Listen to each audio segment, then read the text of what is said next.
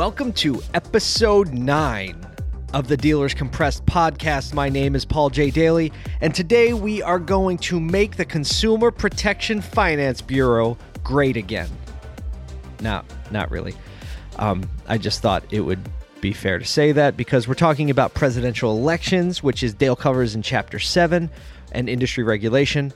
We're talking about data streams in chapter 8 and in chapter 9 we're talking about OEM, you know, production and allocation.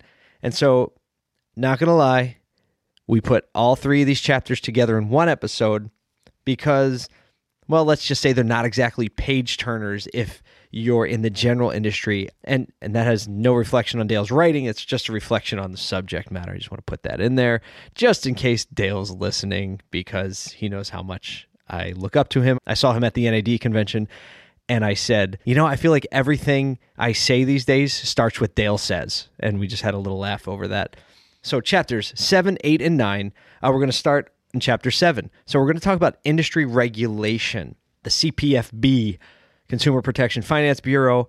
They have a lot to do with dealership revenue streams, or at least they have a lot of potential impact on those because they regulate F&I products. And with F&I penetration rates like at ridiculously high historical levels, 85, 90%, sometimes, you know, generating $2,000 per unit, there's no doubt that there's going to be increased scrutiny on F&I products because frankly, it's followed the dollar. So because of the new administration, because of a Republican administration, Dale says it probably is true that industry regulation is going to be less likely. But uh, I like how he says, you know, once the federal government takes a keen interest in an issue, it's very unlikely that it will ever go away. So that's one of the issues we're talking about. I mean, just take a second to think about your F&I revenue if you're a dealer and you're listening to this hey, that's one of the ways that margin compression is being combated is finding other creative ways to bring value to a customer and other products and services that they might find valuable, be willing to pay for. F&I fits the bill, and uh, there have been a lot of great products that have been released that customers can buy. But let's be honest, there are also a lot of uh, snake oil salesmen out there that are going to try to pass something along and give everybody a bad name when they do it. So um, Dale's saying we need to keep an eye on that, especially since dealers are relying on F&I income for a large part of the margin and as one of those main tools they're using to combat margin compression. Um, he also talks about recall issues.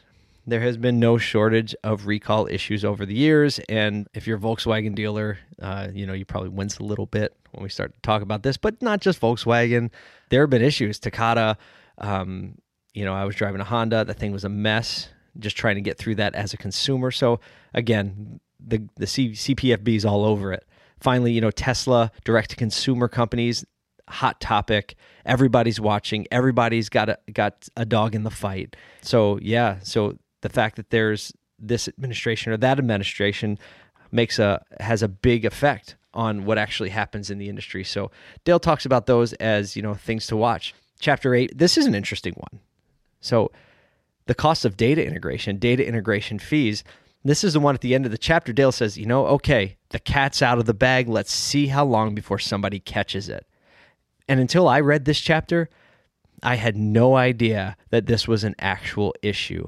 He gives an awesome illustration about, you know, a family who wants to build a house and they hire a company to do the well drilling and they didn't realize that also that company had their hands on which sink they could buy, which faucet they could buy. Well, they could buy a different faucet, but they had to pay extra for the ability to use a different faucet with the sink that went with this well. And then, oh, by the way, the water also is going to cost you money because you don't own the water either, or you have to pay to access it. That was a great illustration because I didn't realize that the data that flows through the dealers, the dealership every day, actually is kind of uh, use the word held hostage by these integration fees and you know, he talks about security and the vendors talking about the security of the data is super important. But he also kind of brings some levity to that. And he says, what kind of information are we really trying to keep super secure? And is it really worth the integration fees? I thought the most interesting thing about this is the example he gave of a friend or someone who came for advice about a startup. And it was a service service drive company or a company that had a really what he Dale thought was a great and progressive solution to deliver great customer experience. And he was the first one to ask the question about, well, have you accounted in your business model for the data integration fees? And even though these were really sharp dudes, no one had thought about that. And then when they went back and revisited the data integration fees, they decided that they were so expensive and they were going to cause such a, a, problem with the business model that they bailed on investing in this company and in this solution. So he said, you know, like these integration fees need to be held in check and solution providers need to be working together or we as an industry are going to lose. Like back in the day, it was cool. People could have their own little area of expertise in their own little silo and everybody could get by. But in this margin compressed environment, that doesn't work anymore. And if solution providers don't start playing nice together, then it's just going to make it worse. It's going to make it worse for dealers, going to lose more market share. And that spiral is just going to continue. So that was chapter eight. Chapter nine, um, I believe the title is A Kindly Call for OEM Production Efficiency, I think it was. And I, I often think, you know, Cox Automotive, their leadership team, Dale is an executive vice president, and Dale just calls it like he sees it, like the book's title, like I see it. So I have to to feel like, you know, for a company that works closely with manufacturers and values those relationships, that when Dale calls out these things and say, you know, that it probably causes a little bit of internal friction, but that's okay. Like, let's not be afraid of internal friction. If we play protectionism all the time, then issues don't get dealt with. So I thought Dale did a fantastic job of politely, you know, saying, I think we need to look at this area. You know, he said dealers, if they're stuck with inventory that they can't sell or that really isn't in high demand, it's going to be bad for everybody. He feels like there should be some more communication. Um, you know, with all the requirements that are put on dealers to have a dealership look a certain way, have the CX a certain way, surveyed like they're surveyed, and all this pressure, he thinks it's reasonable that there should be a more in depth conversation about what customers actually want. And the allocation of that inventory should be moved around appropriately. He does, in all fairness, acknowledge, says, you know, there changing standards that manufacturers deal with. There are recalls, there are long production cycles which required him to make decisions way in advance. He also says, like, hey, I'm not really qualified to speak to these issues because I've never had to operate and live in that world. But the whole point was he thought that it merited some more discussion. And I really appreciated the vibe and the way he took on that issue. So that's kind of a like a buffet line of the lesser known but very impactful issues that are going on kind of under the hood of the dealership world. CPFB, data solution providers and data interchange fees and integration fees, OEM production allocation, and the communication line that is going between dealers and franchisee holders about the inventory that customers want, what is selling, what isn't.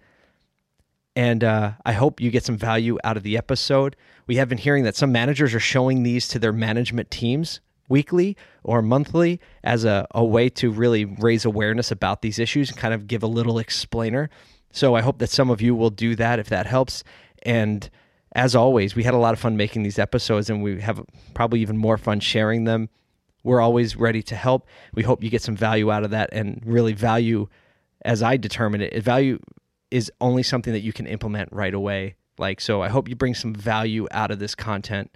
And as always, we're in this together. We're moving the ball forward together. So thank you for listening. Thank you for watching.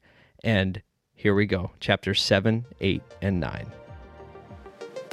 What do presidential elections, building your dream home, and increasing OEM production efficiency have in common? Well, in chapter 7, 8, and 9, Dale uses them to address some of the less talked about issues in day to day dealership management. Make no mistake, these issues have huge implications on the future of this industry. First, industry regulation. There's now a Republican in the White House, and many in the auto industry are hoping that it's less likely that widespread regulation takes significant steps forward. Four daunting words Consumer Finance Protection Bureau the CFPB. Dale quantifies dealers' reliance on F&I profits to keep their operations afloat, accounting for upwards of 40% of both new and used apartment gross. With penetration rates of 85 to 90%, F&I income can top $2,000 a unit for some dealers. The CFPB is taking an ever closer look at dealers' practices here, and Dale wonders what they might find. Dale also addresses the ongoing recall issues as well as the FTC's interest in franchise laws. Direct consumer companies like Tesla are complicating matters even further for dealers. And although he tends to agree that the current administration may be less likely to advance a regulatory agenda, he warns that once the federal government demonstrates a keen interest in an issue, it never really goes away. In Chapter 8, Dale uses a great illustration about building a dream home to highlight the self serving nature of many current data solution providers. He paints the picture of a couple choosing the perfect plot, architecture, and systems of the new home. They decide to use a larger, more expensive well drilling company, only to find out that their decision limited their ability to choose the fixtures to their liking. And when they could, they had to pay extra for those that the well drilling company didn't provide. In the end, they didn't even own the water. Although it seems preposterous in a real estate example, Dale points out that this is actually what's happening with dealer data and its stifling growth and innovation. He even recounts a situation in which a friend of his passed on investing in a promising digital solution which would have allowed dealers to deliver a better service experience. Why? Because the data integration fees were such a steep barrier to entry. Dale goes into much more detail outlining his reasoning for addressing this issue and concludes by stating, The cat's out of the bag. Let's see how long it takes before someone catches it. In chapter 9, Dale speaks specifically to the dissatisfaction of dealers regarding the way OEMs handle the production and allocation of new vehicles. He cites the frequent presence of dead stock as production currently misses the mark of consumer demand, leaving many cars unsellable. Now, Dale does indeed empathize with the challenges of OEMs, such as changing standards and long production cycles, which force them to make decisions far in advance. Also, occurrences like $2 a gallon gas prove to be unforeseen but significant influencers. But with all the requirements put on dealers, Dale deems it fair to suggest that OEMs could become better at aligning production and allocation with consumer demand. Dale admits that he isn't qualified to speak to how to do this, but to him, it seems like a very necessary step toward the future success of dealers. He reminds everyone that when dealers have the right inventory, they know what to do. And that's a win for everyone. Thank you so much for listening to the Dealers Compressed podcast. This podcast is actually derivative of a video series that we produced around Dale Pollak's new book, Like I See It. You should get the book, you should read it. We made the video so you can make watch the content in a consumable format. Please go to dealerscompressed.com. Sign up for the list. We'll notify you when we release new content. And of course, the ultimate compliment is if you share it. So we ask that you will send it, like it, favorite it, show it to your managers, the whole effort of producing this content was with the intention that we could move forward and be a customer experience driven industry. Thanks for listening.